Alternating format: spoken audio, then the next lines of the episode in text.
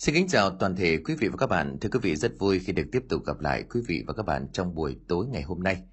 Để chúng ta đến với câu chuyện Vong đất độc của tác giả Thanh hồng trên kênh Hẻm Chuyện Ma. Ngay bây giờ, chúng tôi mời quý vị và các bạn thưởng thức câu chuyện này.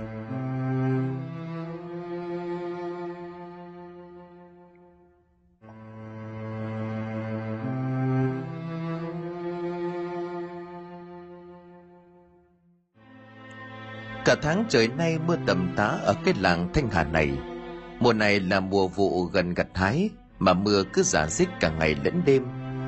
Phía ngoài đường mưa đang tầm tã, ấy vậy mà có một người đàn ông đang đầu trần, chân đất đang vừa đi vừa chửi.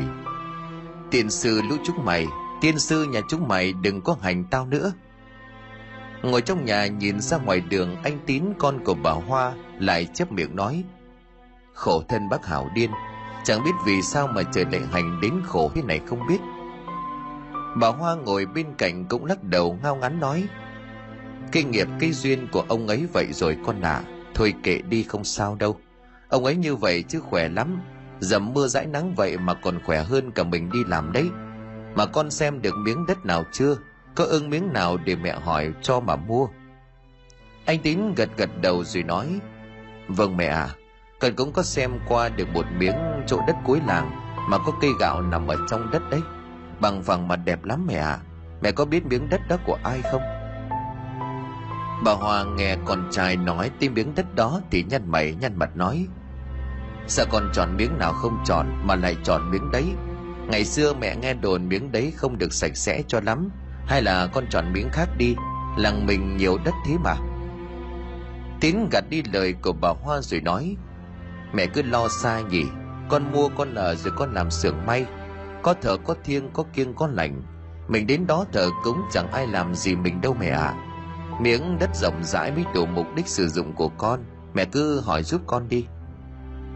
Qua lại thời gian hơn một tháng trước khi anh Tín cùng với vợ con từ bên ngoài chuyển về đây sinh sống, Nhà cửa ở bên nhà ngoài bán hết, Cộng với số vốn hai vợ chồng tích góp được nên anh tín muốn mua lấy một mảnh đất lớn để mở xưởng may to hơn bên kia.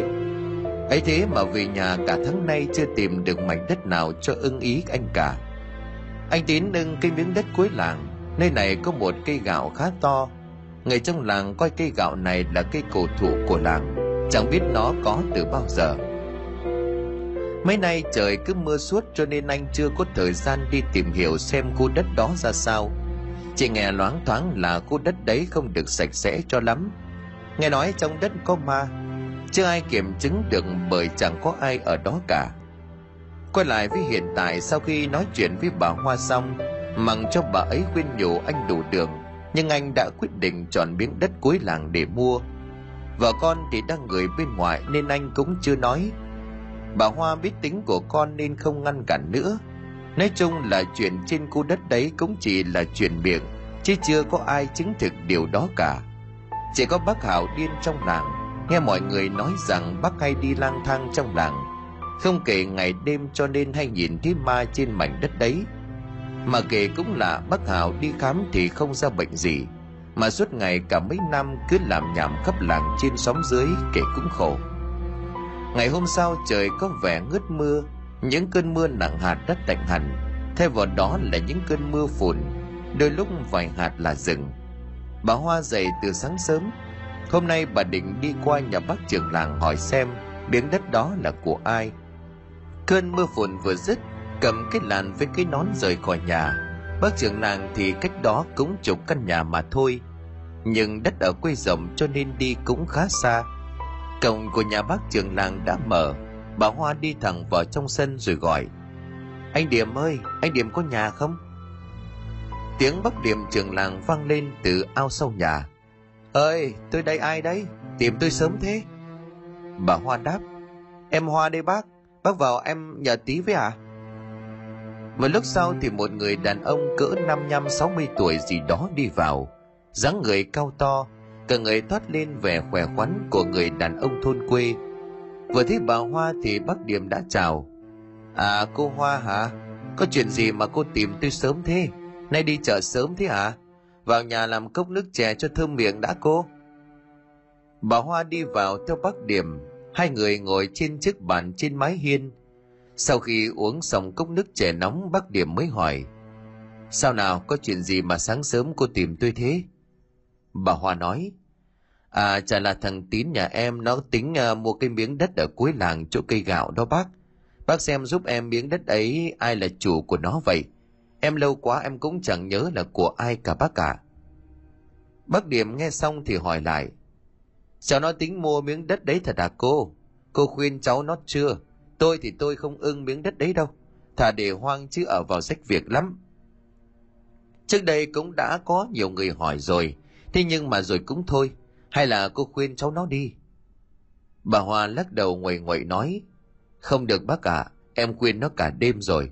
Thưa bác cứ cho em biết miếng đất đó của nhà ai rồi em đến tìm. Bác điểm nói thế được rồi tùy nhà cô vậy.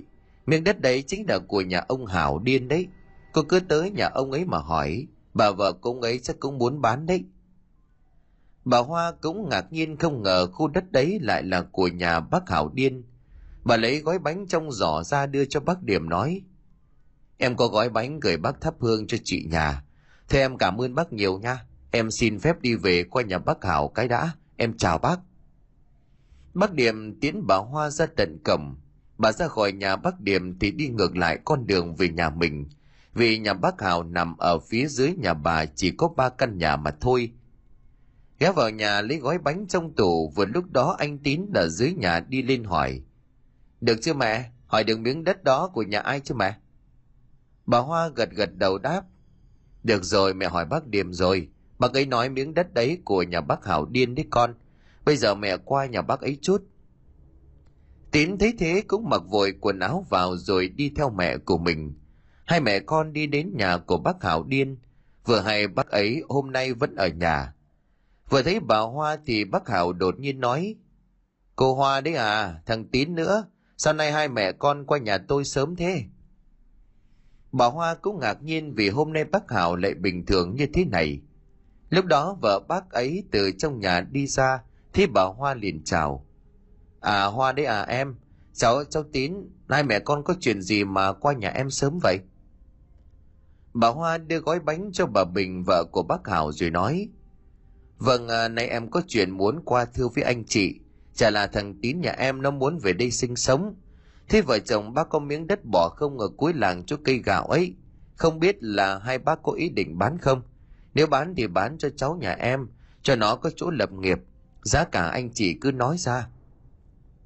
Bà bình ái ngại nhìn ông hảo rồi nói, miếng đất đấy chẳng phải cô cũng nghe người trong làng đồn có ma đó cô. Tôi thì cũng chưa gặp bao giờ. Kể từ khi về nhà này làm dâu thì miếng đất đó chúng tôi chẳng có ý định dùng đến. Cô hỏi anh hảo nhà tôi xem ý anh ấy thế nào. Ông hảo cũng ngồi bên cạnh nghe nãy giờ cho nên ông nói, nếu cô muốn mua thì vợ chồng tôi bán đấy, chứ chúng tôi cũng chẳng giữ làm gì.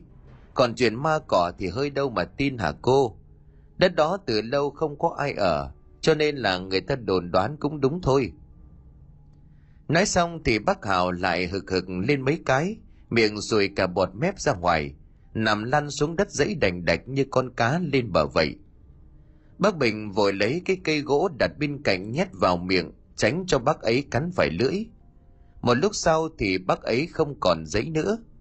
Lúc này bác bình mới đứng dậy ái ngại nhìn mẹ con bà hoa nói, đấy, khổ thế đấy cô ạ. À. cứ tỉnh được một lúc thì lại điên điên khùng khùng vậy đó. Tí nữa này chạy đi chửi cả ngày cho mà xem bác bình nói xong thì một lúc sau bác hào ngồi bật dậy, miệng liên tục nói làm nhảm. Đến rồi kìa, chúng nó đến rồi kìa. Chạy thôi chạy thôi. Tiên sư nhà chúng mày cút xa tao ra, đừng có bám vào người của tao nữa. Nói rồi bác hào chạy vụt đi, bác bình cũng chẳng thèm giữ lại. Bà hoa và tín nói chuyện một lúc thì về. Số tiền bác bình đưa ra cho miếng đất cũng khá rẻ, cho nên tín càng quyết tâm mua bằng được hơn cậu về nhà thông báo cho vợ con biết còn yên tâm. Mấy hôm nữa là xong thủ tục, thì coi ngày để xây nhà luôn. Thoáng cái trôi qua được một tháng nữa, mấy nay trời hết mưa thì lại nắng gắt. Tín đã mua được khu đất của nhà bác hảo bán. Người trong làng ai cũng đồn ẩm lên là miếng đất có ma. Nhưng mà anh tín bỏ ngoài tay mọi chuyện. Hôm nay anh đi lên trên tận thành phố để mời về một ông thầy phong thủy xuống coi thế đất để xây nhà và xưởng may. Chiều tối hôm ấy anh Tín trở về nhà đi theo anh là một người đàn ông lớn tuổi. Hai con mắt khá là láo liên, giống như là đi ăn trộm vậy. Trên má có một cái dâu dê trông thật buồn cười. Anh Tín mời ông ấy vào nhà rồi nói. Mời thầy vào trong nhà nghỉ ngơi, này cũng tối rồi có gì ngày mai, con dẫn thầy qua coi khu đất nhà con nha thầy. Ông thầy gật gật đầu chẳng nói tiếng nào, bước đi mà cái mặt cứ như là đang chào cờ vậy. Đến nỗi đi vào vấp cái bộp một cái ngay bục cửa ra vào, đau mà không dám hé sang lời nào. Sáng hôm sau anh Tín cùng ông thầy phong thủy đi qua khu đất mới mua xem đất. Ông thầy đi thẳng vào bên trong khu đất, nhìn thấy cây gạo to sừng sững bên mép đất thì chép miệng nói. Cái cây gạo này nằm trên khoảng đất này khá là đẹp, nếu anh có ý định xây nhà thì chặt bỏ cái cây này đi. Ông ấy vừa nói xong thì bác Hảo điên từ trên cây gạo nhảy xuống cây bịch. Ông thầy phong thủy giật mình làm rơi cả cái la bàn trên tay. Cái mũ đội trên đầu rơi ra lăn mấy vòng. Sau phút hoàn hồn, ông ta dở giọng ra trời bác Hảo. Tiền sử cái quần khốn nạn này. Thầy yếu thế này mà mày dọa thầy tí nữa đái cả ra quần. Bác Hảo thì miệng cứ gầm gừ như là lên cơn dài. Nhìn vào ông thầy ánh mắt có vẻ rất chi là khó chịu, rồi bác lầm bầm chửi. Tiền sư lũ chúng mày cút hết đi, cút hết ra khỏi nơi này. Chúng mày có cút khỏi đây không? Nó vật chết cha chúng mày bây giờ. Ông thầy phong thủy sau khi đứng dậy miệng vẫn không ngừng chửi bác Hảo. Ông ta đi thêm mấy vòng quanh miếng đất. Phía bên vẫn còn một chiếc ao nhỏ bị bỏ hoang, cỏ mỏng um tùm che kín cả mặt nước. Bên trên thì lá mộc đã rơi dày đặc, không còn nhận ra đâu là mặt ao nữa. Đi tới đâu ông ấy cũng khen mảnh đất đẹp, tốt, làm ăn được, khuyên anh Tín nhanh chóng xây nhà mà làm ăn. Anh Tín thì được người quen giới thiệu ông thầy này, cho nên anh rất tin tưởng. Sau khi xem xét được ngày trời thì ông thầy ra về. Anh Tín gửi tiền công cho ông ấy cũng khá là hậu hĩnh anh cũng đã xem được ngày dựng nhà chính là tuần sau. Mấy ngày tiếp theo anh bắt đầu tập kết vật liệu. Người dân trong làng anh cũng nói anh khùng, làm liều vì khu đất này có xây nhà cũng bị ma nó quấy phá mà thôi. Anh bỏ ngoài tay hết. Một tuần sau anh Tín lại linh tỉnh rước ông thầy địa lý về cho ông ấy làm lễ đào móng. Cây gạo thì anh Tín không có ý định chặt, chỉ có ông thầy cứ khuyên nên chặt đi thì mới tốt nhưng cuối cùng anh vẫn để nó ở đó. Ngày đầu đào móng thì thợ đào móng gặp chút chuyện.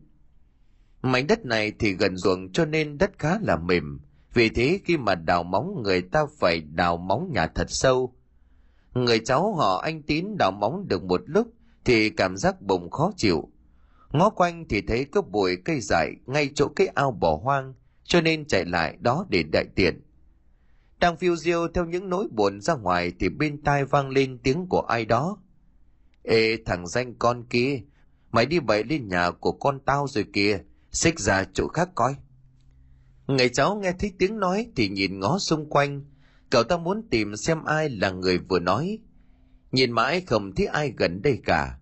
Trong đám thợ hôm nay cũng không có ai là phụ nữ ở đây, cho nên cậu ta nghĩ mình nghe lộn. Cậu ta vẫn tiếp tục công việc giải quyết nỗi buồn. Đến khi xong chuyện thì chạy vào chỗ cái móng đang đào làm việc tiếp. Vừa nhấc cây xà beng lên dùng sức đâm thật mạnh xuống phía dưới. Chỉ nghe tiếng bụp một cái, cây xà beng tụt xuống khá sâu. Giống như là đâm phải một cái lỗ có sẵn vậy.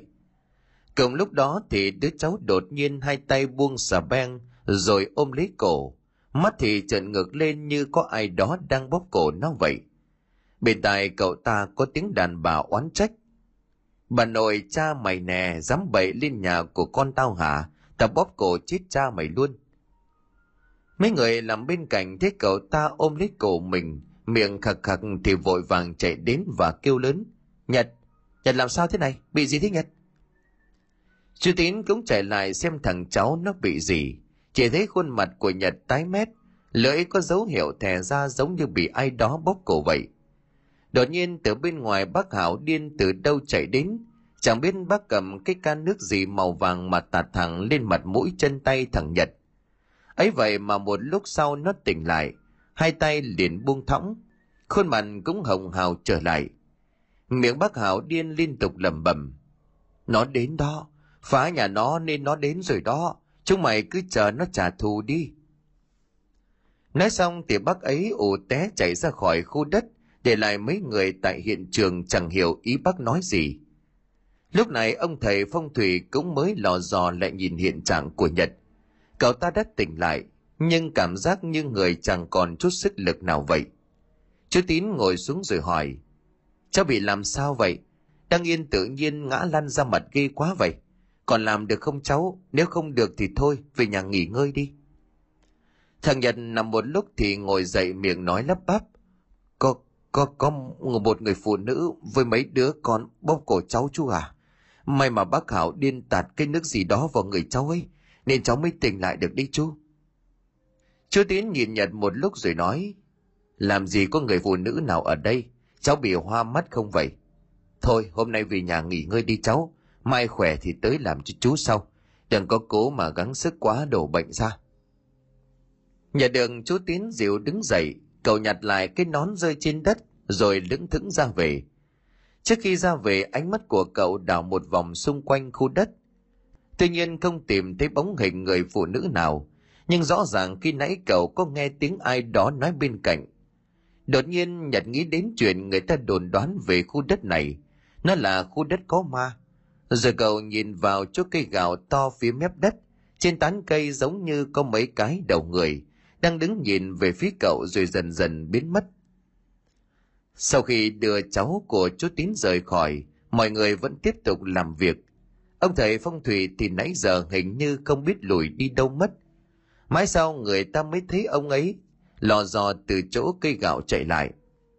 Hôm đấy chú Tín giữ ông ấy ở lại ăn bữa cơm với gia đình, coi như cảm ơn ông ấy, từ hôm trước đến hôm nay giúp chú nhiều đến như vậy.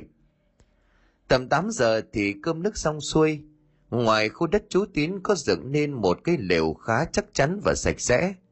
Tối nay chú ra ngoài này để trông coi vật liệu, để ông thầy ở nhà cũng không hay, thế nên chú rủ ông ấy ra ngoài lều ngủ với mình. Nửa đêm trời đột ngột nổi cơn mưa lớn. Nằm trong lều mãi chú Tín chưa ngủ được. Nhìn qua bên cạnh ông thầy đang ngáy o o từ bao giờ. Chưa cứ thảo láo cho đến hơn một giờ sáng, thì trời bắt đầu ngừng mưa. Chú chấp miệng nói. Mấy cái móng coi như ngập tràn nước. Mấy nay nắng mà sao đột nhiên mưa như vậy không biết. Chú nói xong, định nhắm mắt ngủ tiếp để sáng mai dậy làm việc. Nhưng mới nằm được một lúc, thì chú nghe những tiếng lõm bõm, liên tục mấy tiếng. Sau đó thì có tiếng cười khúc khích. Nghe ra đây là tiếng trẻ con đang nhảy xuống nước tắm. Chú Tín khá ngạc nhiên không biết đứa con nít nhà ai mà giờ này còn đi tắm. Sau nghĩ lại chú lại thấy hoang mang. Mặc dù trời mới mưa xong, nhưng mà xung quanh đây chẳng có chỗ nào có nước để mà tắm. Không lẽ mưa to nó ngập cái ao phía sau nhà rồi chăng? Như vậy chú cầm lấy cái đèn pin đứng dậy, với lấy cái nón đội lên, rồi mở cửa lều đi ra. Ngoài này trời vẫn còn mưa lất phất, tiếng trẻ con cười khúc khích vẫn còn văng vẳng bên tai. Chú đi ra khỏi lều cách vài mét, rồi bật cây đèn pin về phía phát ra tiếng cười. Ánh đèn lóe lên phía xa xa chỗ cái ao bỏ hoang, có mấy cái bóng dáng bé bé vụt chạy vào chỗ cái hàng rào gần đó rồi biến mất. Chú tín tưởng là mấy đứa con nít trong làng ra đi nghịch, cho nên chú chửi lên. Mấy cái đứa con nhà ai mà giờ này còn ra đây phá hả? Coi chừng đuối nước nghe chưa? Đi về ngủ đi. Tao mà thi bay tắm nữa, tao đập cho què chân nghe chưa? Chưa nói xong thì quay mặt đi vào. Một cơn gió lạnh thổi ùa vào làm cho chú lạnh run cả người. Mà đêm lại bao trùm hết tất cả. Phía xa xa trên ngọn cây gạo gần đó, cậu mấy đốm sáng lóe lên rồi biến mất, không còn thấy gì nữa chú tín vào trong lều nằm xuống nghỉ một lúc là ngủ vừa lúc đó, ông thầy phong thủy tỉnh dậy đột nhiên bụng của ông đau lên quằn quại nhìn qua thấy chú tín ngủ say cho nên ông chấp miệng lẩm bẩm mẹ đen thế chờ làm vài miếng rồi chó mà bây giờ đã đau bụng rồi cơ à dạo này kém quá kém quá Nói rồi ông thầy bước xuống giường một tay cầm đèn pin, tiền thể nhặt luôn mấy tờ giấy trên bàn. Một tay ôm bụng đi ra khỏi lều. Ngó nghiêng một lúc thì chạy lại chỗ cây gạo. Chỗ này lúc sáng ông ấy cũng đã đi bậy một lần, cho nên quen đường. Tìm lại vị trí gần chỗ lúc sáng đi. Ông thầy đặt cái đèn pin xuống tuột quần, ngồi trùng hồn ngay cạnh gốc cây miệng lẩm bẩm. Đi tu Phật bắt ăn chay, thịt chó ăn được, thịt cầy thì không. Cứ như vậy ông thầy ngâm nga mấy câu thơ về thịt chó. Ông ta thấy rằng cái đèn pin ở bên cạnh đã tắt từ lúc nào. Xung quanh tối đen như mực. Phía sau lưng của ông ta có hai bóng của đứa trẻ con đang đứng. Chúng đang đưa cái khuôn mặt khó chịu nhìn về ông ấy. Đột nhiên một đứa hất tay một cái. Cái cổ nợ của ông thầy vừa thải ra văng lên tứ tung. Ông thầy giật cái thột, đưa tay mò tìm cây đèn pin. Nhưng mà đèn thì không thấy. Bàn tay của ông nắm trúng cái thứ ấm nóng và dẻo dẻo trên mặt đất. Biết nắm phải thích cục vàng của mình vừa thải ra, ông thầy lẩm bẩm chửi. Tiên sư nhà nó chứ, cây đèn pin mới để đây rồi đi đâu không biết. Ông lần mò trong bóng đêm, một tay dính bẩn cho nên không thể kéo quần lên được. Một tay thì túm một bên quần cho khỏi tụt. Ông thầy định tìm đường đi vào trong lều. Đột nhiên cái đèn pin ở phía trước mặt ông ta vụt sáng lên. Ông thầy mừng quýnh kêu lên. À mày lan đến tận đây cơ à. Trở lại định nhặt cây đèn thì chân của ông ta giống như bị ai đó giữ lấy vậy. Đang đà chạy về phía trước cộng với đôi tay đang mắc, cho nên ông ta ngã úp mặt xuống đất. Công mày trước khi úp mặt xuống đất thì ông thầy đưa bàn tay dính bẩn của mình lên che mặt. Một mùi thối nồng nặc kèm với mùi mắm tôm sộc thẳng vào mũi. Ông ta lồm cồm bỏ dậy lần này thì chửi đồng lên. Mẹ tin sư, cái lũ mất dậy nào trêu ông đấy hả? Có giỏi bước ra đây ông xem nào. Khi thứ mất dậy nhà chúng mày. Nói xong thì trên ngọn cây cao có tiếng cười khúc khích của trẻ con. Ông thầy biết gặp ma cho nên co giò tính chạy đi. Vừa quay mặt định chạy thì trước mặt thấy ba bốn cái bóng lờ mờ lố nhố. Ông sợ quá mà hét lên. Cái lũ danh con này, ông cho chúng mày chết. Nói xong thì ông móc trong túi áo bên hông ra một lá bùa màu đỏ rồi ném ra. Lá bùa vừa bay ra, mấy cái bóng kia có tiếng hét lên thất thanh rồi biến mất. Lá bùa rơi xuống đất. chàng chần chừ ông thầy nhanh chạy về phía lều, mặc cho người bây giờ bốc mùi thối kinh khủng. Sau khi vào được đến bên trong lều, thì ông thầy mới bình tĩnh lại. Cả khuôn mặt và bàn tay dính đầy xú uế của mình, nhìn vào chỉ muốn ói ra. Mùi thối bao quanh cả cái lều, chú Tín đang ngủ say cũng phải bịt mũi lại. Ông thầy vội chui ra khỏi lều rửa lại mặt mũi tay chân. Cả người của ông bây giờ chẳng khác gì một người vừa đi cày về. Quay vào trong lều ông thầy cứ như vậy leo lên giường ngủ. Cũng may lúc nãy rửa cũng đã bớt đi mùi thối trên người. Sáng sớm ngày hôm sau chú Tín tỉnh dậy, nhìn thấy ông thầy bên cạnh không khác gì con trâu mới đầm mình ở vũng bùn, liền gọi ông dậy. Trời ơi thầy ơi thầy, thầy làm sao mà người ngợm như là đi cày về vậy thầy?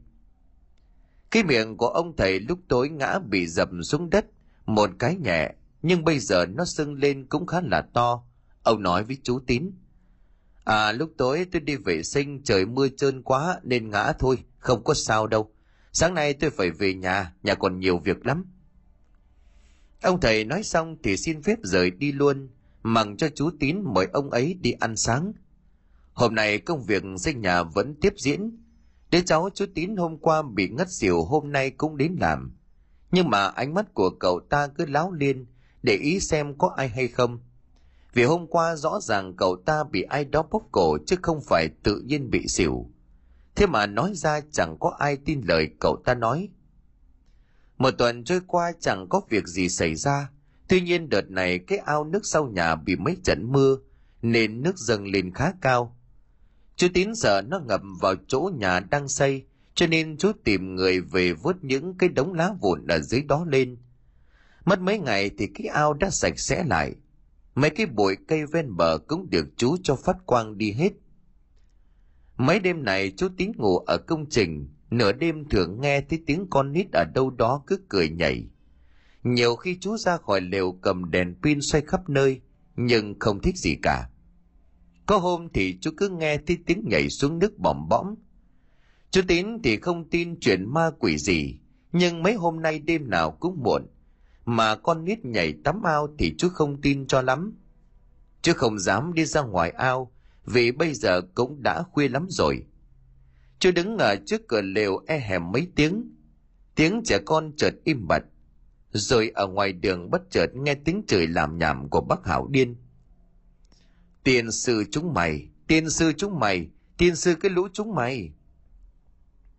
Tiếng nói của bác ấy vang vọng trong đêm rồi dần dần đi xa dần. Chú Tín lắng tai một lúc không nghe tiếng con nít nữa, cho nên chú quay người vào trong lều đi ngủ tiếp. Chú định ít hôm nữa sân lên tỉnh rước một ông thầy cúng về cúng lại, xem miếng đất thế nào. Từ cái hôm ông thầy phong thủy rời đi, chú có cảm giác như ông ta lừa đảo vậy. Bắn đi một vài hôm, đêm nay là đêm rằm, tuy nhiên trên trời mây đen kéo đến, cho nên ánh trăng lúc sáng lúc tối. Chừng đâu đó 10 giờ đêm chú Tín mới từ nhà bà Hoa qua đây để trông coi. Vì hôm nay cũng có làm vài chén với ông chú gần nhà. Vì thấy trăng sáng nên chú không cầm theo đèn pin. Khi đi gần đến chỗ khu đất nhà mình, thì ánh trăng lại bị mây đen che đi. Đột nhiên chú nghe tiếng chân đi phía sau mình, chú đứng lại thì nó đứng lại, chú đi tiếp thì nó đi tiếp chưa bực mình quá quay ngoắt lại thì chẳng thấy ai ở phía sau. Với lại trời tối nên nhìn cũng không rõ nữa. Đến khi đi đến gần khu nhà mới thì trăng đột nhiên sáng lại. Chú Tiến nhân cơ hội đó mà nhìn ra phía sau thật nhanh. Vừa quay ra thì thấy một cái bóng thù lù đi ở phía sau. Chú Tín liền hét lên. Mày, tao bắt được mày rồi nha. Đứa danh con nào đây hả? Chú Tín lao lại thật nhanh, tay nắm lại thành nắm đấm rồi giáng một cú vào mặt của người kia. Người kia sau khi bị ăn đấm thì kêu lên oai oái. Lúc này chú Tín mới nhận ra tiếng la này quen thuộc. Chú kéo cái người đó đi vào trong lều của mình. Hóa ra là bác Hảo điên, chú liền quát lên. Bác Hảo này, sao bác theo tôi làm gì ở ngoài đường mà nhìn như ma vậy hả? Hôm nay mà gặp đứa khác nó tần bác chết rồi đấy nghe chưa? Khuya rồi bác không về nhà mà còn ở đây làm cái gì hả? Bác Hảo điên bị đấm một cái đau quá thì ngồi co ro dưới đất. Nhìn vào ông ấy lúc này không khác gì một con ma. Tóc thì xóa ra che cả mặt, lại còn kiếm đâu ra bộ đồ dị hợm nữa. Chú tiến kiểm tra chỗ lúc nãy chú đấm ông ấy. Thế không có gì đáng ngại. Chú đẩy ông ấy ra khỏi khu đất nhà mình rồi nói. Bác đi về nhà đi, nửa đêm nửa hôm bác dọa cháu hơi ác đi nha. Có gì mai cháu qua nhà nói chuyện với bác cái sau. Nói rồi chú Tín đẩy bác Hảo ra ngoài đường để bác ấy đi về nhà. Ông ấy vừa ra đường được một lúc thì chạy đi, miệng bắt đầu la lên. Ôi nó đánh tôi, nó đánh tôi. Chúng nó lại đến rồi chạy nhanh đi, nó đánh tôi. Tiếng bác ấy chạy đi xa dần rồi mất hẳn. Chú Tín chép miệng đi vào trong lều để ngủ. Thầm thoát thời gian trôi qua cũng khá nhanh. Chú Tín vì muốn hoàn thành nhanh công việc, cho nên bỏ tiền ra thuê rất nhiều thợ xây đến. Trước cây gạo chú xây một bức tường ngăn nó thành một góc, chỉ chừa một cái cửa đi ra vào rồi đóng lại. Không cho nó nằm bên trong khuôn viên của nhà nữa. Vô hình chung nhìn vào cây gạo giống như nằm bên ngoài phần đất của nhà chú vậy. Một tháng sau thì căn nhà và khu xưởng may của chú Tín được hoàn thành nhanh chóng. Hôm nay là ngày tân gia nhà mới của chú Tín. Bà con anh em làng xóm đến chia vui cùng gia đình chú rất đông. Ai cũng mừng cho chú có cơ ngơi to lớn như thế này. Cô vợ chú là Hoan và đứa con trai 8 tuổi cũng được rước từ bên ngoài về bên này. Trong bữa tiệc không khí đang vui vẻ, thì đột nhiên bác Hảo điên chạy ở đâu đó sộc vào la hét đập phá linh tinh. Bác Bình vợ của bác ấy chạy ra chửi bác một trận rồi dẫn về nhà. Trước khi đi còn không quên quay lại xin lỗi mọi người trong bữa tiệc. Bữa tiệc tân gia bắt đầu từ trưa cho đến tối mịn vẫn chưa tàn cuộc. Khách mời thì đã về hết, chỉ còn lại vài người anh em thân thiết của chú Tín là đang ở lại chè chén với nhau. Đến phải hơn 10 giờ tối thì cuộc nhậu mới đi đến điểm dừng. Đứa cháu chú Tín là thằng Nhật đợt trước bị xíu với một ông em họ chú Tín hai người lướt khướt dẫn nhau đi vệ sinh hai người men theo con đường lát gạch đi ra phía sau nhà. Ngoài này chú tín đã xây lên một bức tường cao tiếp bụng người lớn để chắn lại con đường ra ngoài ao cá. Hai người mở cái cánh cửa sắt ngăn lại rồi đi vòng ra ngoài phía ao. Hai người ra đến ngoài bờ ao gió mát thổi lên lồng lộng. Trời lờ mờ ánh sao. Người chú đang xả hết những nỗi buồn xuống ao thì bất chợt ngước mắt nhìn qua bên kia bờ bên đó có hai bà đứa con nít nhà ai, đang chỉ trò nhìn về phía ông. Ông liền kêu với thằng nhật, ê mày, có thấy mấy đứa nhỏ con nhà ai mà nó lấp ló bên kia cái ao không mày? Bọn nào mà bây giờ còn vào cái ao nhà anh tín phá giữ ta? Để tao lấy cục đá ném sang thử xem. Nói rồi không đợi cho nhật nó nhìn ông chú đã cúi xuống của tay với được cục đá rồi ném mạnh sang bên bờ bên kia chỉ nghe trong màn đêm vang lên tiếng ré như của con vật nào đó giật mình vậy. Thằng nhật lúc này lè nhà vỗ vai của ông chú mình nói, nè chú, hoa mắt hay không vậy hả? Bên đó túi tôi có ma nào đâu, mà chú bảo là có trẻ con bên đó. Giờ này còn trẻ con nào mà ra đây nữa trời? Thôi, say rồi đi về nhà ngủ thôi.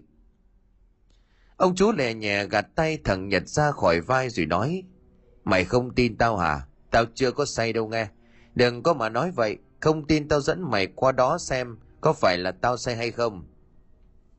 Hai chú cháu dắt nhau đi, chân này đá chân kia loạn choạng, lần mò theo bức tường ngăn để đi qua bên kia bờ ao. Khi qua đến nơi phát hiện bên này chẳng có gì, mà cái nơi này cũng chính là cái hôm đầu tiên thằng nhật đi đáy bậy ở đây. Nhưng bây giờ nó đang say nên chẳng nhận ra nữa. Cộng với việc hôm nay bờ ao đã được phát sạch sẽ chẳng còn cây cỏ nào quanh đây. Hai chú cháu nhận loay hoay một lúc tính rủ nhau vào trong nhà. Ông chú lại mắc đè lần nữa cho nên vạch quần ra giải quyết tiếp. Vừa nói lại vừa khạc nước miếng nhổ lung tung. Sau khi xong, hai chú cháu khoác vai của nhau đi vào trong nhà. Tuy nhiên mới đi đường có một chút thì chân của ông chú như là có ai đó kéo giật mạnh một cái về phía sau mất đã, ông ấy liền túm lấy vai của thằng nhật để giữ thăng bằng. Nhưng thật không ngờ hai chú cháu mất đà mà té cái tủm xuống dưới ao. Thằng nhật bị nước lạnh ngấm vào thì bừng tỉnh rượu. Cái đầu đang ong ong vì say chợt tỉnh táo lại. Nhìn quanh không thấy ông chú đâu, nhật liền kêu lớn. Chú hiếu ơi, chú hiếu chú hiếu ơi. Thôi đừng giả bộ nữa, bơi giỏi nhất làng mà chìm rồi hả? Nhất nói một lúc rồi lội vào bờ vì cái ao mấy nay nắng lên, nước rút đi khá nhiều. Đứng chỉ đến đầu gối người lớn mà thôi. Nhưng mà hiếu đi vào bờ rồi mà mãi vẫn chưa thấy ông chú của mình đâu. Cậu ta lại gọi lớn. Chú hiếu ơi, chú hiếu ơi, để có chơi trốn nữa. Nhanh vào đi muộn lắm rồi lạnh lắm. Gọi mãi không thấy chú cùng mình đâu. Lúc này nhật mới lo lắng vô cùng cậu nhảy ôm xuống nước lội cái chỗ lúc mà hai chú cháu ngã xuống. Ấy vậy mà lần mò mãi không thấy chú hiếu đâu. Lúc này nhật sợ quá rồi kêu lên. Chú tín chú tín ơi, cứu người, chú tín ơi, cứu cháu với. Chú hiếu rất xuống ao rồi chú tín ơi. Tiếng kêu của nhật khá lớn. Mấy người đang ngồi ở trong nhà cũng nghe thấy. Ba bốn người ngất ngường say rượu cầm đèn chạy ra. Thế nhận đang đứng ở giữa ao, chú tín lẻ nhà hỏi làm cái gì mà mà lội giữa ao vậy nhật? Say quá ra đó tắm mà cho tỉnh rượu hả mày? Nhật làm gì còn có vẻ đùa được nữa, cậu ta liền hét lên. Nhanh nhanh, chú ơi, chú hiếu rơi xuống ao nãy giờ mà cháu tìm không có thấy chú ấy đâu. Mấy chú, mấy bác nhanh xuống tìm phụ cháu với, để lâu coi ông ấy chết đuối bây giờ.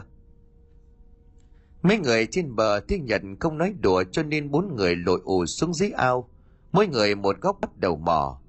Nước dưới ao chỉ có tới đầu gối thế mà mò mãi không thấy chú hiếu đâu. Sau cùng thằng nhật liền la lên, đây rồi, thế rồi mấy bác ơi, chú hiếu đây rồi. Nhật nhấc chú hiếu từ dưới nước lên, người của chú ta đã sủi lơ giống như đã chết. Mấy người kia cũng lội nhanh về phía nhật giúp đỡ đưa chú hiếu lên bờ.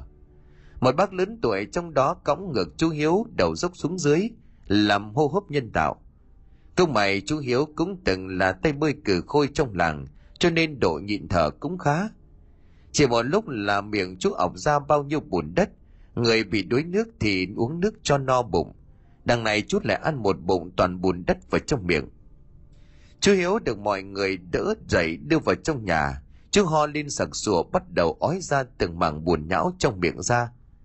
Đến khi ói sạch hết tất cả mọi thứ trong bụng mới thôi. Sau cùng chú Tín lấy cho chú bộ quần áo thay vào, quấn cho cái chăn đỡ lạnh. Nhật ngồi bên cạnh hỏi. Sao chú bị sao mà chìm nghiệm vậy? Say cũng chưa say lắm, nước cũng chỉ tới đầu gối mà chú làm cháu sợ quá.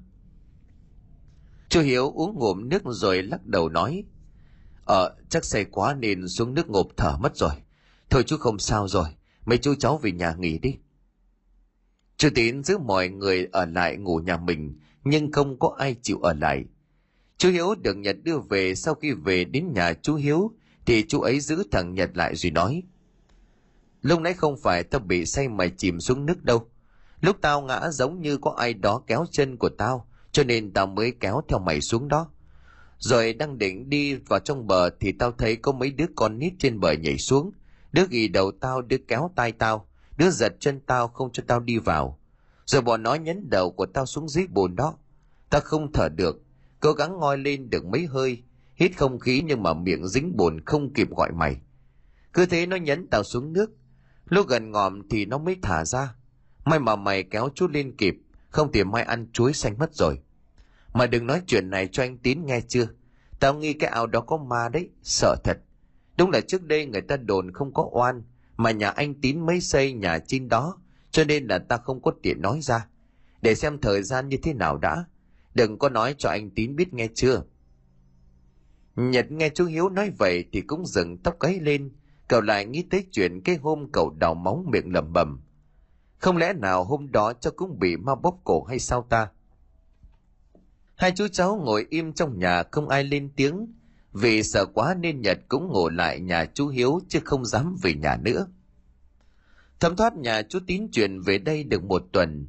Chiều hôm nay đứa con chú Hiếu đang chơi ở bên hiên nhà, thì chợt nhìn thấy có mấy đứa trẻ con đang lấp ló chỗ cái bờ tường ngăn cái ao. Nó tò mò nên chạy lại, chạy cũng chập choạng nên chẳng nhìn rõ được mặt của đứa nào. Với lại nó cũng mới chuyển về đây, cho nên cũng chưa quen mặt trẻ con trong làng. Cứ nghĩ là mấy đứa này người trong làng cho nên thắng bảo cho nên thằng Bảo cứ thế chạy lại cái chỗ tường rồi khẽ gọi. Ê tụi mày cho tao chơi với, tao mới về đây không có bạn. Phía bên ngoài bờ ao là ba đứa trẻ con, đứa lớn nhất chắc cũng cỡ tuổi thằng Bảo. Còn hai thằng kia thì nhỏ hơn, chúng đang chơi đùa trên bờ ao. Bọn nó cầm đất đá ném xuống ao nghe tóm tóm. Thế thằng Bảo xin chơi chung đứa lớn nhất nói. Được mày chơi với bọn tao cũng được, nhưng mà không được đem chuyện này nói cho ai nghe chưa? Thằng Bảo đồng ý ngay vì hiếm khi có bạn chơi cùng. Cứ vậy nó chơi đến tối muộn mà chưa về. Chú Tín khá là lo lắng và đi tìm khắp xung quanh nhà nhưng không thấy. Chạy qua cả nhà của bà Hoa. Bà Hoa thấy con hớt hải chạy qua hỏi. Cái gì mà chạy như ma đuổi vậy con? Mẹ ơi, thằng Tín nhà con nó có qua đây không mẹ? Lúc 6 giờ tối đang thấy nó chơi ở sân. Thế mà bây giờ tìm khắp không thấy nó đâu cả. Chẳng biết nó đi đâu được. Bà Hoa nghe xong thì cũng hớt hải không kém. Nó không có qua đây, mẹ với bác Bình và bác Hảo nói chuyện từ lâu đến giờ mà. Thôi để mẹ đóng cửa cái rồi mẹ đi tìm với con. Hai mẹ con của bà Hoa tất tả ra khỏi nhà, vừa đi bà Hoa vừa gọi. Vừa đi bà Hoa vừa gọi. Bảo ơi Bảo, con ở đâu về nhà Bảo ơi muộn rồi. Hai mẹ con của bà Hoa gọi khắp làng nhưng chẳng thích con đâu. Trần bà Hoa hỏi chú Tín. Thế con đã tìm cháu xung quanh nhà chưa? Phía bên ngoài cái ao con đã tìm chưa? Trước đây mẹ đã gạn con đừng có mua miếng đất đó rồi mà không có chịu. chủ Tín lúc này mới sực nhớ ra, đưa tay vỗ lên đầu mấy cái rồi nói. Ôi chết con quên mất rồi. Mà tại con nghĩ cái ao con có xây tường bao cho nên thằng Bảo nó cũng chẳng ra đó làm gì. Bữa về đây con dặn cháu rồi mà. Thôi để con chạy về nhà xem sao. Bực thật đó. Thằng này hôm nay về không đập cho nó một trận con không yên. Mà mẹ đừng có nói mấy cái chuyện linh tinh đó. Có thờ, có thiêng, có kiêng, có lành. Con cúng kiến đàng hoàng. Mà cho dù có thì con cũng chẳng làm gì xúc phạm họ cả. Bà Hòa thấy chú Tín chạy về nhà cho nên bà cũng đuổi theo. Hai người chạy một mạch về nhà. Vừa thấy chú về cô Hoan cũng đang chạy từ một người hàng xóm về hỏi. Thế không anh ơi, thế con không hả anh chú tín lắc đầu rồi chạy theo con đường dẫn ra cái ao lúc này trời đã tối đen như mực chẳng thấy đường đâu mà lần nhưng chú vẫn cố gọi mấy tiếng. Bảo ơi bảo ơi bảo, con nghe bố gọi không? Con có ngoài đó không bảo ơi? Không có tiếng đáp lại. Và lúc đó cô hoan cũng cầm theo đèn pin cùng bà hoa chạy ra. Cô cầm đèn pin xoay xuống dưới mặt ao. Trên mặt ao nước tĩnh lặng, không có một gợn sóng nào. Vừa soi cô hoan vừa gọi. Bảo ơi bảo, con có nghe tiếng mẹ không hả bảo ơi? Sau mấy tiếng gọi thì cô hoan khóc to, vừa khóc vừa gọi tên của con. Quay lại với bảo, sau khi ra chơi chung với mấy đứa kia, bọn nó dù bảo lại trèo lên cây gạo chơi. Chẳng biết vì sao cây gạo to thế này mà mấy đứa nó trèo lên khá nhanh. Cây đứa lớn còn đi sau đẩy mông cho bảo trèo lên. Cậu bé vui quá quên cả giờ về. Mấy đứa kia dần dần trèo xuống quay lại cái ao chơi một đứa lôi ra mấy củ khoai lang nướng thơm nước mũi, chia cho bảo một củ. Cậu bé nhận lấy cào lớp đen bên ngoài rồi ăn nhồm nhòm trong miệng. Vừa ăn, cậu vừa khen. Ôi, khoai ngon ghê á. Chúng mày lấy khoai ở đâu mà ngon thế này? Mày dẫn tao đi đào với. Tên lớn trong đám nói, ở mai ra ngoài này tao dẫn mày đi, mà mày có dám đi chơi đêm không? Ít hôm nữa tuổi tao dẫn đi chơi cho vui thằng Mạo chẳng chút chần chừ nói ờ thế thì vui quá. Hôm sau chúng mày có đi chơi thì gọi cho tao đi với nha. Kiểu lúc đó ánh đèn của cô hoa xoay qua bên kia bờ ao, thì có thứ gì đó nhô lên, giống như vài quần của thằng bảo. Cô hoan liền kêu lớn, bên kia có cái gì giống quần của con mà kìa anh tín ơi. Chú tín theo ánh đèn nhìn qua bên kia chẳng kịp nghĩ ngợi chú chạy qua bên cô hoan và bà hoa cũng chạy nhanh theo. Khi họ chạy đến nơi thì chú tín đã bế thằng bảo lên rồi gọi lớn, bảo ơi bảo, con có sao đây này hả con? Bảo ơi bảo. Cô hoan và bà hoa còn la to hơn cả chú tín. Chưa chi họ đắp bồ lu bồ loa, giống như thằng bé chết rồi vậy. Mãi một lúc sau thì thằng bảo nó tỉnh dậy. Điều đầu tiên nó hỏi chú tín là, ủa bố ơi, bạn của con đâu rồi? Ba đứa bạn của con về rồi à bố? Ba người lớn đang ngơ ngác chẳng hiểu đây là chuyện gì. Bỗng dưng thằng bảo tỉnh dậy thì nó hỏi bạn, rõ ràng chiều đến giờ chẳng có ai vào đây. Bà hoa khóc ôm đứa cháu rồi hỏi, cháu ra đây làm gì mà bố mẹ với bà tìm cả buổi hả cháu? Khổ thân, lần sau không được đi chơi mà không nói với ai tiếng nào nghe chưa? Thôi đi vào nhà đã. Bốn người đi vào trong nhà, lúc này cô hoan mới phát hiện miệng của thằng bảo có thứ gì đen thui như đất cô đưa tay chùi miệng cho nó. Đúng là trên miệng nó dính toàn là bùn cô nói với con. Con há miệng ra mẹ xem nào. Sao miệng toàn là bùn không về báo con làm gì mà bùn vào trong miệng hết vậy? Thằng bảo chép chép miệng rồi khạc nhổ ra một đống bùn trong cổ họng. Nó ùa lên một cái rồi ngạc nhiên. Ủa, lúc nãy có mấy đứa kia cho con củ khoai lang nướng. Con mới ăn xong thì không biết gì nữa. Sao bây giờ lại là bùn mà bố có thấy bạn con không? Nãy giờ thằng bảo cứ hỏi bạn nó chú tín lúc này mới lên tiếng. Con đàng hoàng lại cho bố xem nào. Con nói xem chiều tới giờ, con ra ngoài bờ ao làm cái gì? Bạn con là ai? Con cái nhà ai? Bảo suy nghĩ một lúc rồi đáp. Lúc chiều con đang chơi chỗ sân thì thấy ba đứa kia nó ở ngoài ao với con ra chơi, cho nên con ra ngoài đó chơi với bọn nó. Bọn nó dẫn con trèo lên trên cây gạo chơi nữa bố ạ. À. sau đó bọn nó dẫn con lại ao cho ăn khoai lang nướng, rồi con tỉnh dậy thấy bố mẹ với bà đang gọi con. Chắc bạn con trèo tường chạy về nhà rồi. Bà hoa nghe thằng cháu kể lại chuyện nó gặp, thì bà nghĩ ngay đến chuyện nó bị ma trêu. Đợi cho cô hoan đưa thằng bé đi rửa giấy thay đồ, bà hoa gọi chú tín lại rồi nói, này, mẹ nói cho con này, con đi lên tỉnh xem có ông thầy nào không? Về xem lại đi, chứ rõ ràng thằng bảo nó bị ma trêu rồi không chỉ sớm có khi làm hại đến thằng bé, con đừng cứng đầu quá nghe lời của mẹ đi con. Chú tín gật gật đầu rồi nói với mẹ vâng mẹ cứ đợi con ít hôm nữa. Mấy ngày nay con đang bận nhập ít máy về xưởng, cho nên là con chưa có thời gian. Xong đợt này con tìm thầy về coi, mẹ cứ yên tâm. Bà hoa tới đó ở lại nhà chú tín ngủ cùng với thằng bảo một hôm. Sáng hôm sau, chú tín dẫn thằng bảo đi khắp làng nhà ai có con nít đều dẫn vào cho thằng bảo nhìn xem, có giống ba đứa lúc tối nó gặp không? Nhưng khi hai bố con đi hết một vòng cũng không có đứa nào giống ba đứa tối qua cả. Bắn đi hai hôm hôm nay là mùng hai, cậu hoàn có cúng một mâm bánh trái ngoài trời để cúng vong đói. Thằng bảo ngồi trước thềm nhà nhìn ra ngoài cầm. Lúc đó chắc cũng hơn 8 giờ tối. Một cục đá từ đâu bay đến? Nó nhìn ra ngoài cổng lố nhố ba cái đầu. Bảo nhận ra ba đứa bạn hôm bữa chơi ở ngoài ao. Bảo định chạy đi cô hoan từ trong nhà đi ra quát. Đi đâu đấy bảo? Tối rồi đi vào nhà không có chạy lung tung nữa nghe chưa? Bố mà biết bố đánh cho bây giờ, con không nghe bố với bà dặn hả? Thằng bảo tiêu nghỉu đi vào ngồi trên bậc thềm nhìn ra. Ánh mắt không ngừng len lén nhìn ra ngoài cổng.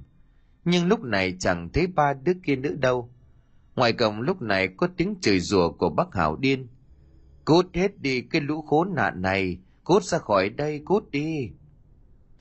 Bác ấy đi đến cổng nhà chú tín rồi chạy vào bên trong lấy trái cây trên mâm cúng ăn ngon lành. Cũng may hương đã tàn nên cô hoan cho bác ấy hết. Một lúc sau ăn no thì bác lại cho cái thềm bảo đang ngồi, rồi bỗng bác ấy khẽ nói, con đừng chơi với tụi nó tụi nó là ma đấy nói xong, bác hào lại la hét lên rồi chạy nhanh ra khỏi nhà chú tín. Bảo thì chẳng hiểu ý bác hào nói là gì. Lúc này cô hoan đi vào nhà bịch trái cây lúc nãy cho bác hào còn nằm trên bậc thềm. Bảo cầm lấy rồi chạy nhanh ra ngoài cổng đặt xuống đất, rồi chạy ngay vào trong nhà.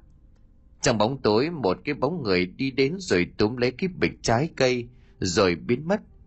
Rồi một chàng cười của con nít vang lên bên ngoài cổng vọng vào rồi im bặt đêm đó sau khi cả nhà ngủ rồi mà bảo vẫn chưa ngủ được, thằng bé cứ nằm trần chọc quay qua quay lại. Đêm đã muộn, bất chợt cánh cửa sổ bên cạnh giường của bảo có tiếng gõ cửa, kèm theo đó là một giọng khe khẽ. Bảo ơi bảo, ra đây chơi với tụi tao nè bảo ơi. Tiếng gọi dừng thì có tiếng gõ cửa lên cửa sổ mấy tiếng. Bảo nghe ra tiếng của thằng hưng, đứa lớn nhất trong ba đứa kia. Nó mở hết cửa sổ bên ngoài ba đứa bạn nó đang đứng cách đó một đoạn. Thằng hưng vẫy vẫy tay với nó. Bảo đưa tay lên miệng ra dấu khẽ thôi rồi nó nói, đợi tí tao ra liền, mà sao tụi bay đi chơi muộn thế hả? Thằng bé khép mở cửa phòng mình rồi lén đút ra ngoài, mở khép cánh cửa nhà chính rồi chạy nhanh ra phía bên hông nhà.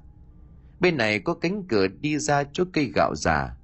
Ba đứa bạn đã đứng đợi nó vừa thấy thằng bảo hùng liền chìa ra cho nó củ khoai nóng hổi. Thằng bảo nhận lấy rồi hỏi, ủa mà hôm bữa tụi bay cho tao khoai, sao mà tao ăn vào miệng toàn đất là đất không vậy hả?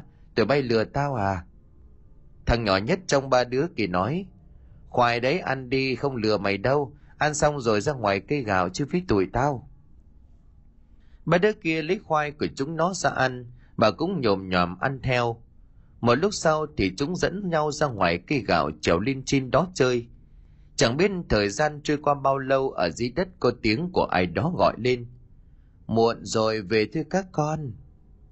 Cùng lúc này thì bà cũng ngáp ngủ liên hồi, rồi cô bé nằm ngủ ngay trên cái nhánh cây gạo luôn.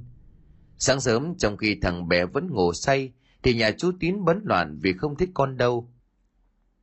Chú tín lần này rất tức giận, vừa gọi vừa hầm hầm chửi trong miệng cái thằng danh này, hôm nay mà về ông không đánh què giò ông không chịu được, con với chẳng cái. Nói thức vậy chứ thật sự trong lòng chú tín rất lo lắng, chạy khắp xung quanh tìm thằng bé mãi không thấy. Bà hoa cũng từ bên nhà chạy qua, thế chú tín bà đã chửi chú. Thấy chưa, ta đã bảo mày là tranh thủ kêu thầy về xem xem có chuyện gì hay không. Mày cứ ham công tiếc việc đi. Đó, bây giờ thằng bé đi đâu rồi? Mày tìm cháu tao về cho tao không tao đập chết mày. Cô hoàn vợ của chú vừa khóc vừa chạy ra sau nhà tìm con. Bà hoa chạy đi vào trong làng tìm. Tầm 9 giờ sáng cũng chưa tìm thấy thằng bảo đâu. Mấy người trong làng cũng chạy qua tìm giúp. Mọi người đang họp bàn xem có nên báo công an hay là không. Thì thằng nhật hét lên từ bên ngoài cây gạo. Thế rồi thì nó rồi đây này. Nó trên cây gạo đi này cả nhà của chú tín và một vài người hàng xóm úa ra ngoài cây gạo theo tay thằng nhật chỉ thì thấy thằng bảo đang nằm vắt vẻo trên một cành cây gạo to cô hoàn định hét lên thì chú tín nhanh tay bịt miệng cô lại rồi khẽ nói cầm cái mồm lại Gọi để cho nó giật mình nó ngã xuống à, để tôi trèo lên. Nói rồi chú xoắn quần trèo lên trên. Thằng nhật và chú Hiếu cũng trèo lên hỗ trợ. Sau khi đến được thằng Bảo xuống thì cả người của nó nóng rực, miệng liên tục nói cười trong mơ, gọi mãi không thích tỉnh lại. Bà Hoa với cô Hoan thì cứ ngồi bên cạnh mà khóc. Chú Tín không biết phải làm sao, lúc này chú nói với mọi người. Thôi để đưa nó lên bệnh viện xem thế nào, ở nhà cũng không giải quyết được chuyện gì. Chú lấy xe chở cô Hoan bế thằng Bảo lên bệnh viện, nhưng khi lên đến nơi thăm khám chẳng ra bệnh gì, nó chỉ bị sốt bình thường mà thôi. Hai vợ chồng đành đưa con về, về đến nhà nó lại bắt đầu nói làm nhảm. Lúc nói lúc cười như đang nói chuyện với ai vậy. Bà Hoa nói với chú Tín. Trả linh tình mời ông thầy hôm trước về đây cho mẹ nhanh đi con. Chứ chẳng kịp nghĩ ngợi chạy liên tình ngay, tìm tới nhà ông thầy phong thủy hôm trước. May mà ông có nhà vừa thấy chú Tín ông liền nói luôn. Nhà anh xảy ra chuyện rồi phải không? Tôi lực bất đồng tâm. Chú Tín hỏi, sao thầy lại biết? Nói thật với anh là pháp lực của tôi còn hạn hẹp. Hôm về xem đất cho anh tôi đã nhìn ra đất có vấn đề, nhưng tôi cứ ỉ lại cái tài cán của mình. Cái hôm mà anh làm móng nhà đấy tôi thật không ngờ chúng nó hung dữ đến vậy. Lỗi tại tôi thích tiền mà hoa mắt, nhưng mà bây giờ tôi không giúp được gì cho anh cả. Mà trước kia mẹ anh cũng khuyên anh không nên mua miếng đất đó còn gì. Chú Tín đang ngồi thì bật dậy nhưng hét vào mặt của ông thầy. Cái gì? Ông biết mảnh đất đó xấu mà ông còn nói tôi mua. Bây giờ con tôi có chuyện rồi. Ông đổ lỗi hết cho tôi à? Ông làm ăn thế hả? Chú Tín không kiềm chế được sự bực tức trong người của mình. Chú giang tay đấm thẳng vào mặt ông thầy một cái. Ông ta ngã rúi rủi về phía sau, miệng kêu lên oai oái như là con lợn bị chọc tiết vậy. Sau một lúc ông ta đứng dậy, một bên mắt bị bầm đen miệng không ngừng nói. Đánh người rồi, ôi đánh người rồi. Đang định sán lại bồi thêm vài đấm nữa, nhưng mà ông ta xua tay nói. Thôi được rồi, lỗi tại tôi, lỗi tại tôi. Anh mà đánh nữa cái thân già của tôi ngỏm mất, để tôi dẫn anh qua bên sư huynh của tôi, ông ấy khá mạnh về chuyện này. Ông thầy ôm lấy con mắt đau vừa đi vừa suýt xoa, chú tín chở ông đấy đi vòng vèo trên tỉnh. Cứ ba mười phút sau thì sẽ dừng lại trước một căn nhà gỗ khá cổ. Ông thầy đứng ngoài cầm gọi vào, bên trong có đứa bé đang quét sân. Ê con Huyền, thầy mày có ở nhà không cho chú gặp ông cái nào? Con bé chắc cỡ 9 hay 10 tuổi gì đó, nhìn thấy ông thầy phong thủy thì chề môi nói, thầy đi vắng rồi chú về đi. Ông thầy phong thủy không tin cho nên hét lớn, sư huynh ơi, sư huynh cứu em, nếu không cứu em lần này người ta đánh chết em rồi này, anh ra mà xem.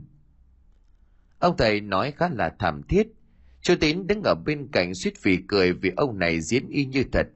Ông cứ hét lên một lúc, cuối cùng chính chủ cũng xuất hiện. Một người đàn ông tóc dài cột phía sau, trên người mặc một bộ đồ xám như của nhà sư. Ông ấy đi ra nhìn thấy ông thầy phong thủy liền nói. Anh nói với đệ rồi, làm ăn thì cho đàng hoàng, đừng có vì vài đồng tiền mà đánh mất danh dự của bản thân, may là họ không giết là may lắm rồi. Tuy nói vậy nhưng mà ông ấy cũng mở cổng cho hai người vào. Sau một hồi giới thiệu thì chú Tín lúc này mới biết hai người tuy là sư huynh đồng môn, nhưng mỗi người một sở trường. Người sư huynh thì thiên về trừ ma chấn quỷ, còn người sư đệ thì thiên về phong thủy. Tuy nhiên người em thì làm ăn cầu thả, học hành chưa thành tài nhưng hay khoác lác, cho nên người sư huynh này nhiều lần muốn từ mặt không gặp. Tuy nhiên mỗi lần vị sư đệ bị người ta đánh đều tìm đến cho nên giết rồi ông ấy cũng thành quen. Sau khi ngồi vào chiếc bàn trước phòng khách nghe kể lại cứ sự xong, vị sư huynh tên là Đô đập bàn quát ông thầy phong thủy. Anh nói cho đệ mấy lần rồi chẳng bao giờ đệ nghe lời của anh. Đó, nhìn con mắt bị người ta đánh cho thế này có vui hay không? Con bé Huyền phía sau cười khúc khích, thấy Đô lườm nó một cái rồi nói. Chuyện lần này muốn anh dọn cho đệ là chuyện gì nữa hả? Nói đi.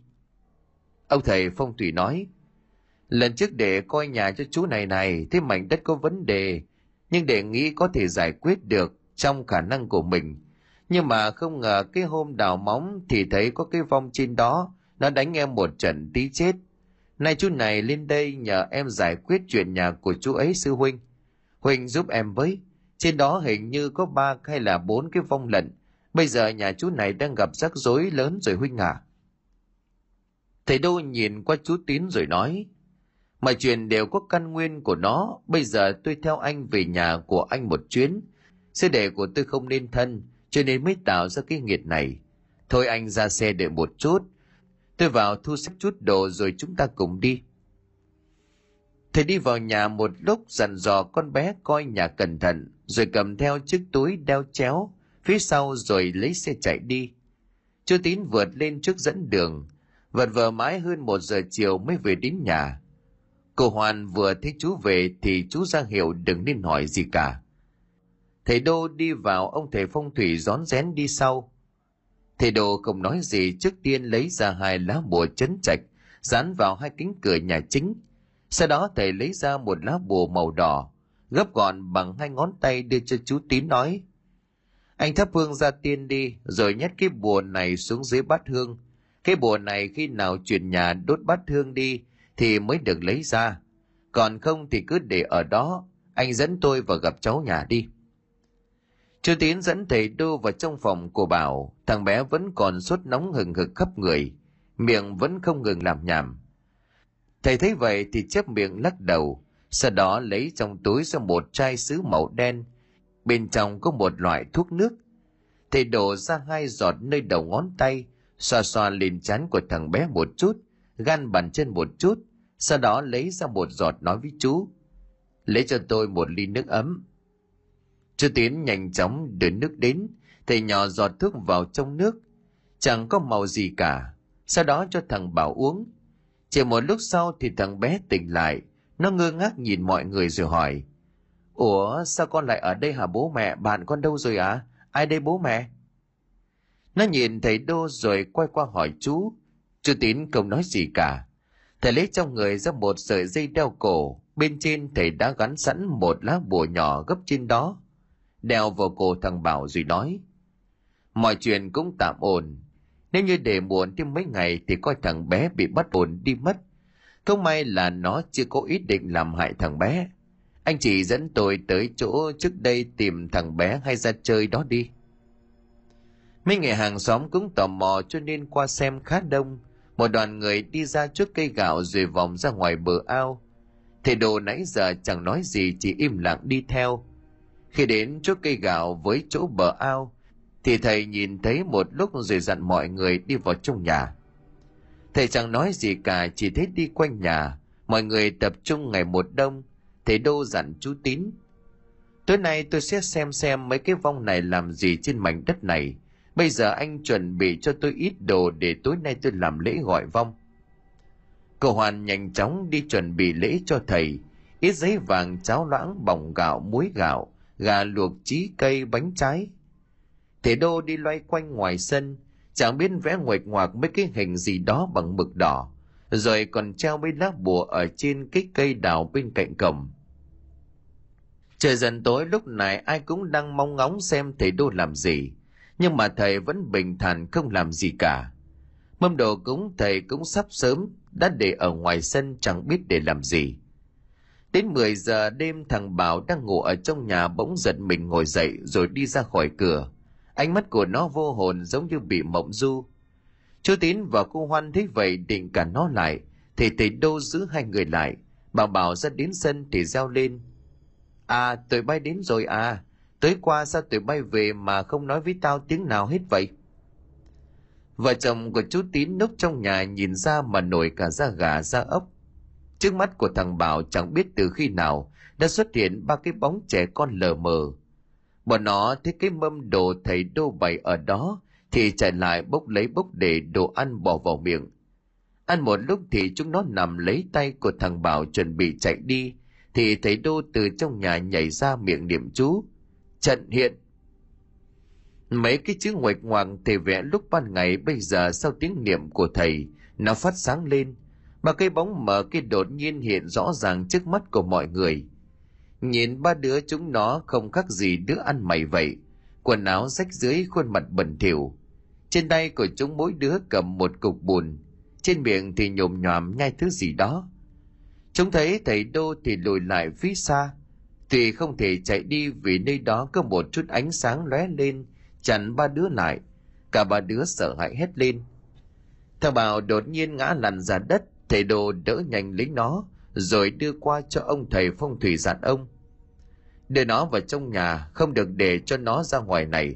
Sau đêm nay sẽ là xong hết mọi chuyện, nhớ canh nó cho kỹ, xảy ra chuyện là coi chừng. Ông thầy phong thủy bế thằng Bảo vào nhà, cô Hoan cũng đi vào theo, chỉ còn chú Tín đứng lại đó.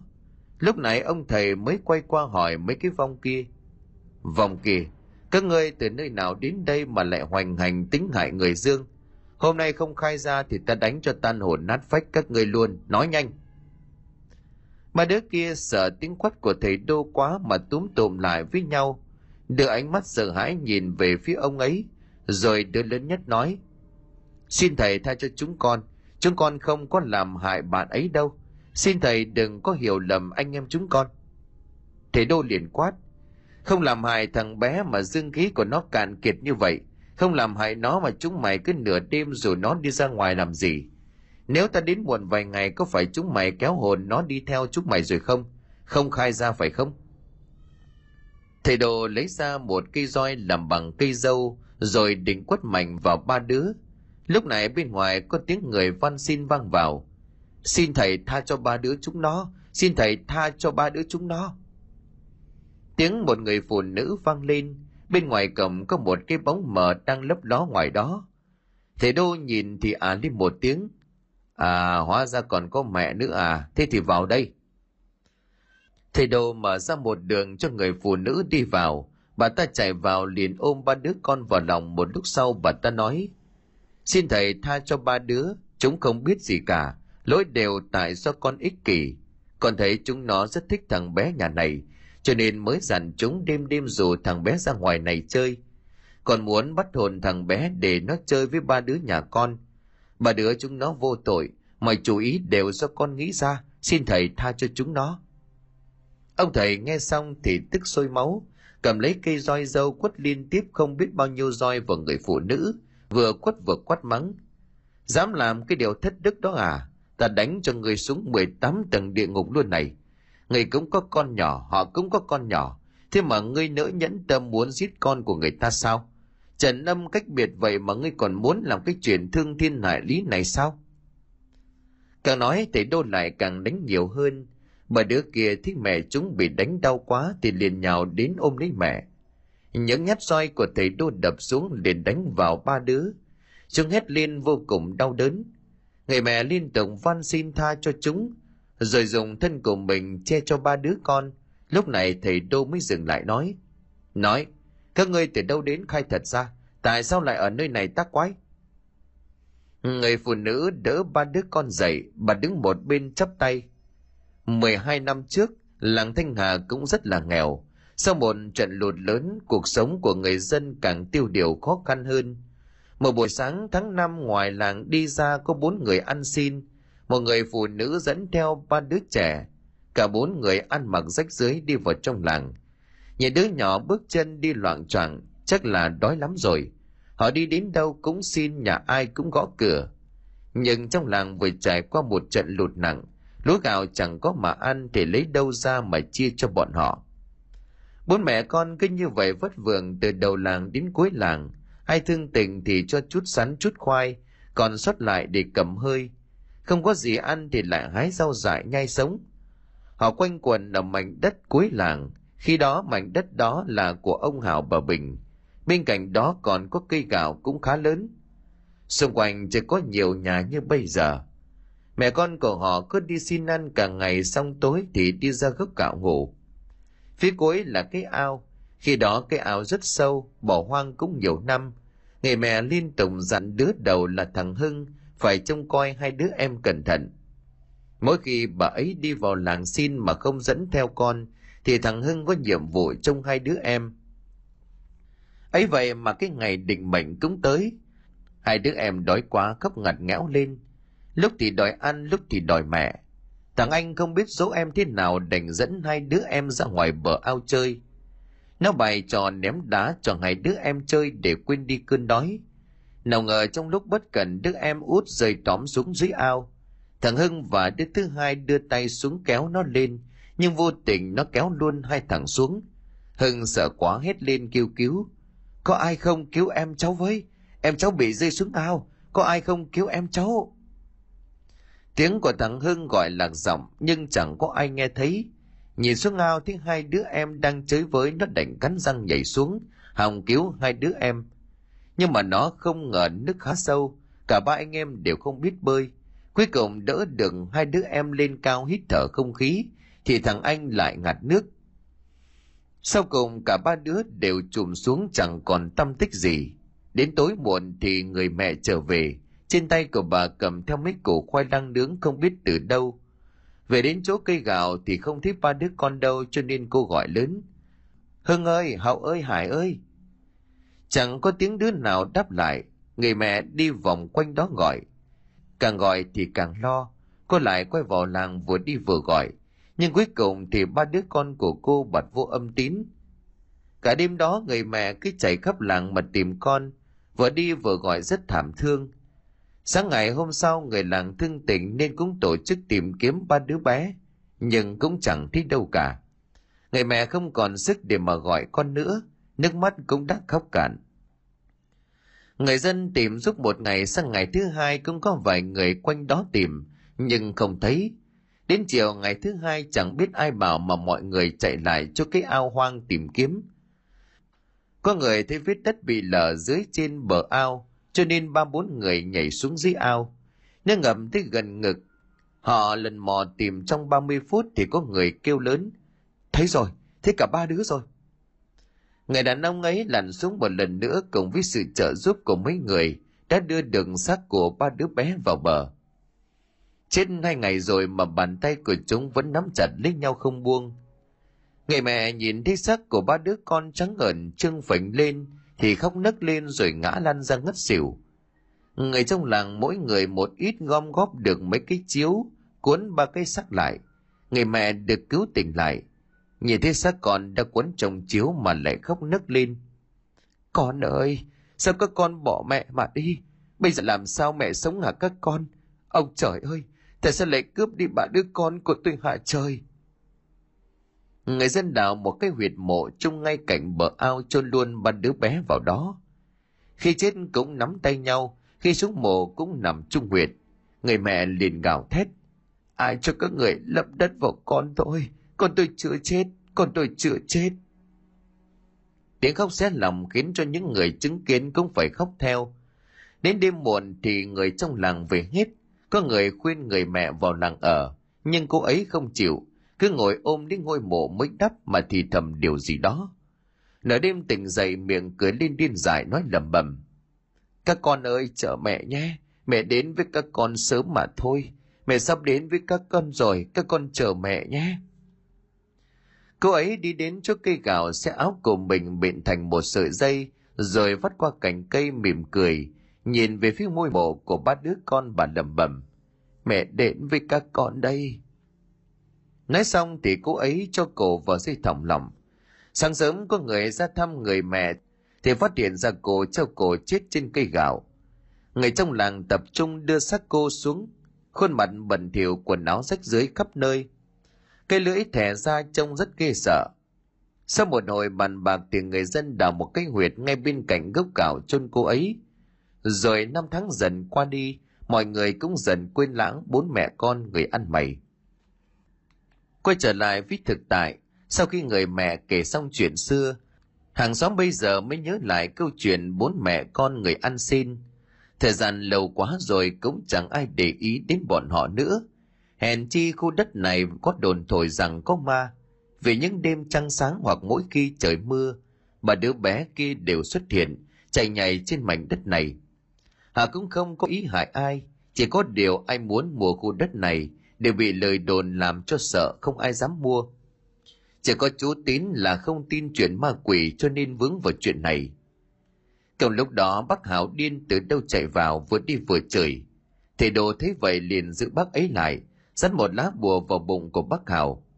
Bác ấy đang chửi đột nhiên im bặt. Thầy đô quay qua nói với chú Tín. Anh giữ ông ấy lại giúp tôi. Tôi giải quyết mấy cái vong này đã tí tính sau với ông ấy quay qua bốn mẹ con người ăn xin ông nói.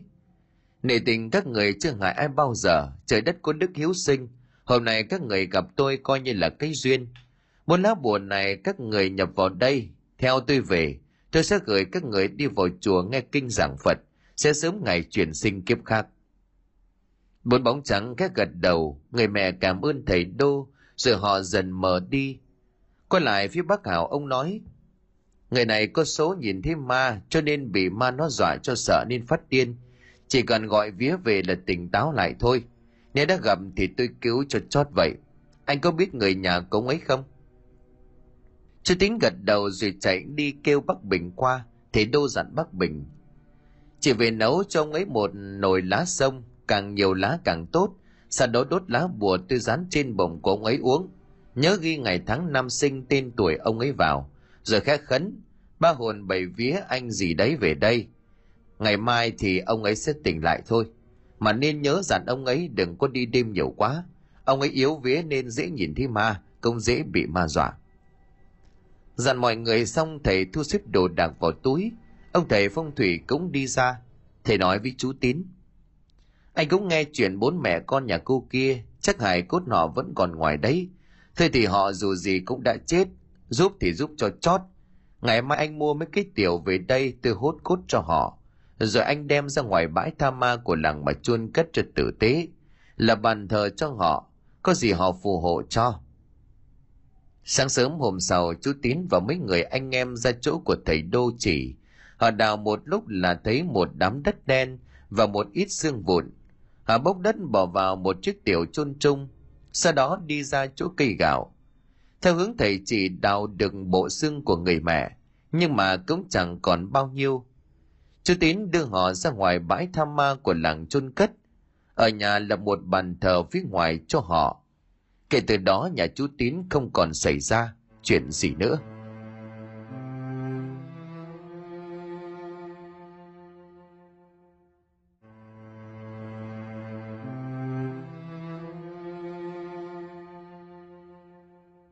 Xin cảm ơn quý khán thính giả đã chú ý đón nghe. Xin kính chào tạm biệt.